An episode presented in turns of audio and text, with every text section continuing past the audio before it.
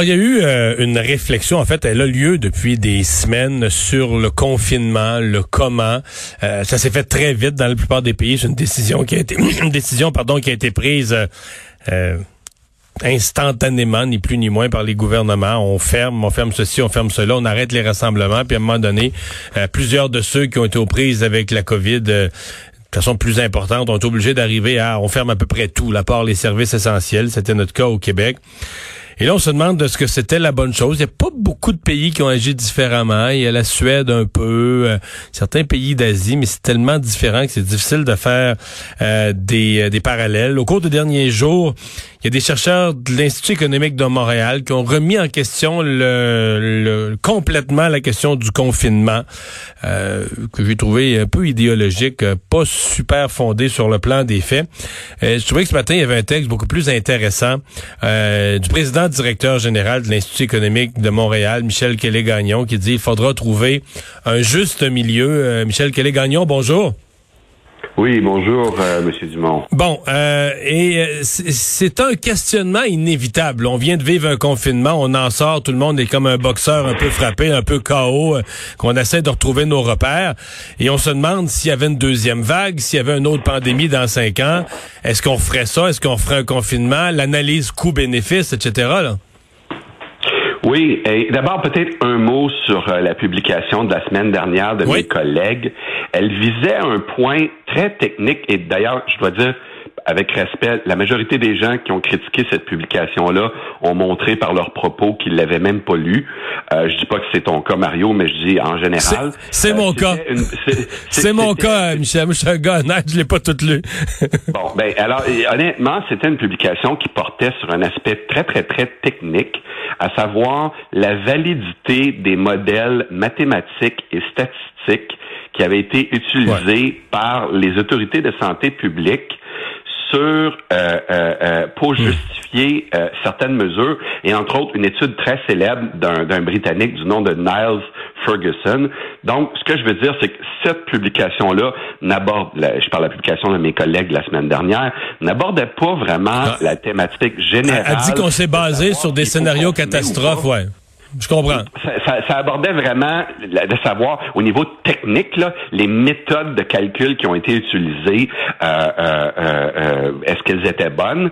Mes collègues pensent que non. D'ailleurs, depuis, on a eu trois personnes très très spécialisées dans ces choses-là qui nous ont écrit pour dire bravo. Et nous-mêmes, on a fait des travaux qui arrivent aux mêmes conclusions. Ils nous ont envoyé copie de nos travaux. et comme je vous dis, à l'inverse, il y a eu d'autres journalistes, par exemple quelqu'un, un animateur, et pas toi, Mario, mais quelqu'un d'autre, qui, en entrevue, disait Votre étude manque de respect envers les victimes de la COVID. Ben là, tu sais, quelqu'un qui dit ça, c'est parce qu'il a même pas ouvert la première page. Bon, voilà, voilà, pour euh, l'étude. Sur le fond, tu sais, sur le fond, moi, ma lettre de ce matin, publiée ce matin, euh, disait, écoute, entre un confinement généralisé obligatoire de plusieurs mois. Donc, les mots-clés, c'est généralisé, obligatoire et de plusieurs mois. Et rien du tout. Il y a toute une gamme intermédiaire de mesures et euh, euh, on pourra en parler plus en détail dans l'entrevue, mais entre autres les Pays-Bas, la Suède, la Taïwan, Japon, Hong Kong, euh, qui tous ces pays-là, sauf la Suède, ont pratiqué des confinements, mais ont pratiqué des confinements à des degrés d'intensité différents. Même chose pour l'Allemagne. Donc, même, même, en guillemets, ceux qui sont les partisans du confinement, entre confinement et confinement, il existe toute une gamme de différentes sortes de confinement. Ouais.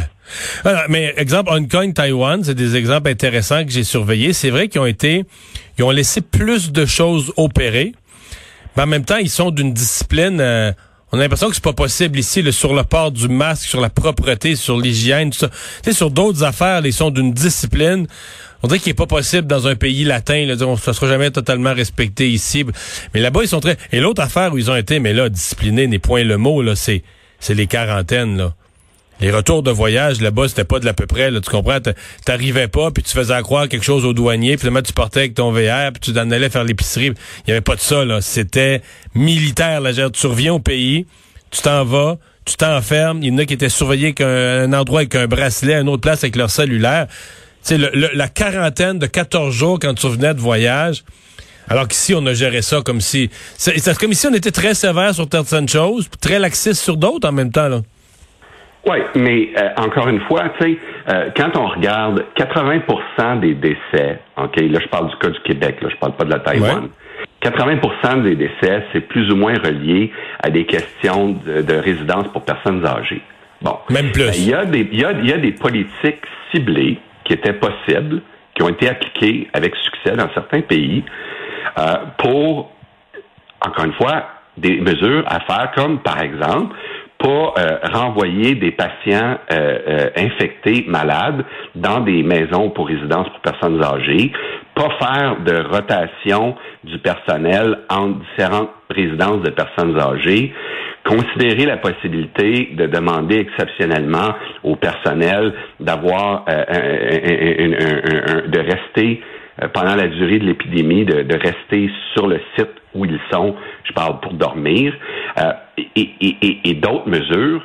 Et donc, tu sais, à un moment donné, si tu vois que tu as un problème et que 80% de ton problème provient d'une source, ben, c'est pas très intelligent d'appliquer plein de mesures partout ailleurs puis pas focuser sur ton hmm. problème. Alors, il, y a moyen d'être un petit peu plus intelligent. Et moi, tu sais, Mario, ce qui m'intéresse, c'est pas tant le passé, parce que le passé, c'est le passé, OK?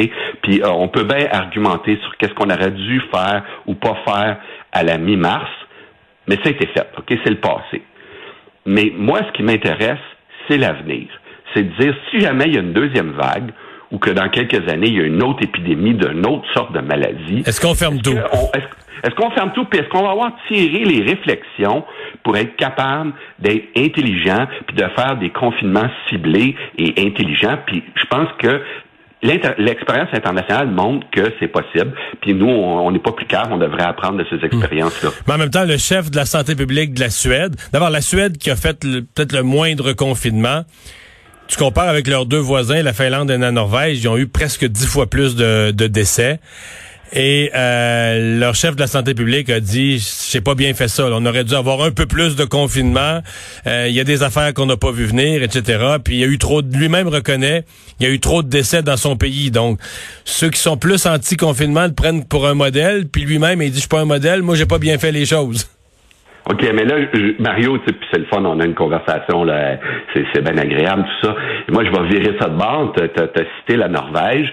Ben, la Norvège, là, justement, le département de la santé publique de la Norvège vient de publier un rapport très complet qui, lui, fait exactement l'inverse. La Norvège a dit, on a fait un confinement obligatoire généralisé assez agressif et on se rend compte que finalement, ça n'a pas changé grand-chose et que ça n'a pas eu plus d'impact statistique que les mesures plus ciblées qu'on aurait pu adopter. Alors ça, c'est la... non, j'ai vu ça aussi.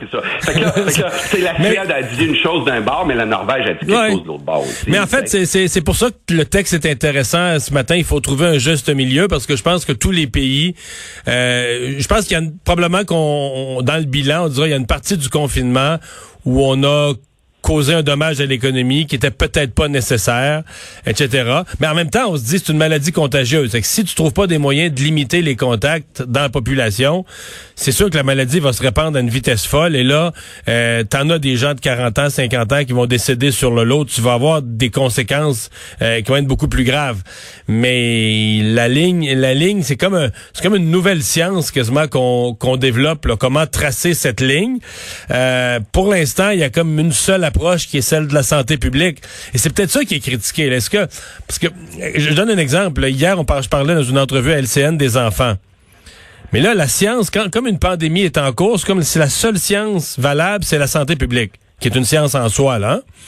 Mais moi, je parle à des pédiatres, je parle à des psychos, euh, des, psychologues, des pédopsychologues, des spécialistes sur les développement des enfants eux aussi ils sont la science quand on parle d'un enfant. Donc si on confine trop au nom de la science qu'est la santé publique, peut-être qu'on est en contravention grave avec d'autres sciences comme la pédiatrie ou les sciences du développement des enfants. Et, c'est ça aussi mon questionnement. Est-ce qu'on a donné trop de pouvoir à un certain point à la, à la santé publique? Ben, moi, je crois que oui. Ou en tout cas, ce que je dis dans mon texte, c'est que quand arrivera pour les politiciens de prendre une décision, au lieu de n'avoir qu'un seul son de cloche, il devrait se donner la possibilité d'avoir plusieurs sons de cloche.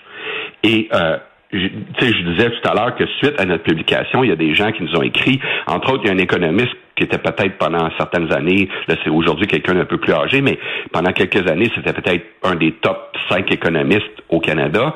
Et lui, dans un email, nous racontait que il a travaillé pendant plusieurs années avec l'école de la santé publique pour le programme de maîtrise de l'Université de Toronto. Et sa conclusion, là, c'était que les, les, les gradués de, de cette, de cette université-là, qui est pourtant une des universités les meilleures au Canada euh, pour former des gens de la santé publique, faisaient graduer des gens qui, en matière de calcul statistique, plusieurs d'entre eux, en fait, étaient extrêmement faibles. Euh, même ses mots étaient encore plus durs que ça. Là. Dans son email, il écrivait illiterate, là, illettré, OK? Alors donc, euh, tu sais, moi je sais pas, Mario, j'ai pas la connaissance technique pour ça, mais j'ai un grand professeur qui me dit, moi j'ai travaillé avec la meilleure école de santé publique du Canada pendant plusieurs années, puis les gradués de cette école-là, c'était des illettrés en matière statistique. Ben, si c'est vrai, faudrait toujours bien qu'on puisse contre-vérifier les calculs de ces gens-là par des gens qui, eux, sont des spécialistes. Mhm. Et, je, et je dis bien si c'est vrai, parce que moi, j'ai pas l'expertise d'avoir une opinion là-dessus. Eh bien, voilà des discussions qui risquent de nous euh, de, de, de, nous revenir au cours des prochains mois, mais je pense que ce sont des réflexions absolument euh, essentielles. Michel Kelly-Gagnon, merci beaucoup d'avoir été là. Merci, Mario. Au revoir. Ouais, des réflexions difficiles à avoir parce qu'une une partie des gens qui se questionnent sur le confinement, malheureusement, euh, tu finis par te rendre compte, là, tu, des théories du complot, puis des gens qui disent que la COVID, ça n'a jamais existé, puis tu le regardes, on, on, discute plus, là, on, on délire, on discute plus. Alors euh, voilà, Michel Guélé-Gagnon, lui, qui est appuyé sur du solide, d'ailleurs, je ne veux pas l'amener là-dessus, mais dans son texte, je dis, il y a, ceux qui l'ont pas, qui l'auraient pas lu, son texte ce matin, il dit quand même que lui-même, pour des raisons de santé, des situations de santé euh, personnelles, euh, a choisi de se confiner. Donc, ce qu'il dit, c'est que ce, que, ce qui s'applique à moi, s'applique pas nécessairement à l'ensemble de la société. Donc, d'où aussi une notion de responsabilité individuelle. Je pense qu'il va être nécessaire. J'ai écrit un texte là-dessus il y a trois semaines. Les personnes de 70 ans et plus, au moment à qui on disait de plus sortir, je comprends là quand on a été pris de court au mois de mars, début avril, tout allait vite. Il y a un certain point où tu dis, OK, là, là on a toute l'information, on a le portrait. Tu as 74 ans t'es un adulte. Là. Si tu décides, de, exemple, les restaurants vont rouvrir, si tu décides de, de y aller, ben tu y vas. Par contre, si, si tu as, cinq éléments de santé graves qui font que tu es une personne extrêmement sensible à la COVID, ben peut-être mieux de laisser faire, peut-être mieux d'attendre le vaccin puis de rester confiné un peu plus longtemps, à moins que tu sois prêt à prendre le risque, mais quand on est un adulte rendu à un certain âge, on gère nos risques aussi là, dans, un paquet de, de matières. C'est pas pas la santé publique qui va risquer, qui va gérer les risques personnels de chaque individu. On va aller à la pause. Anaïs est là. Au retour.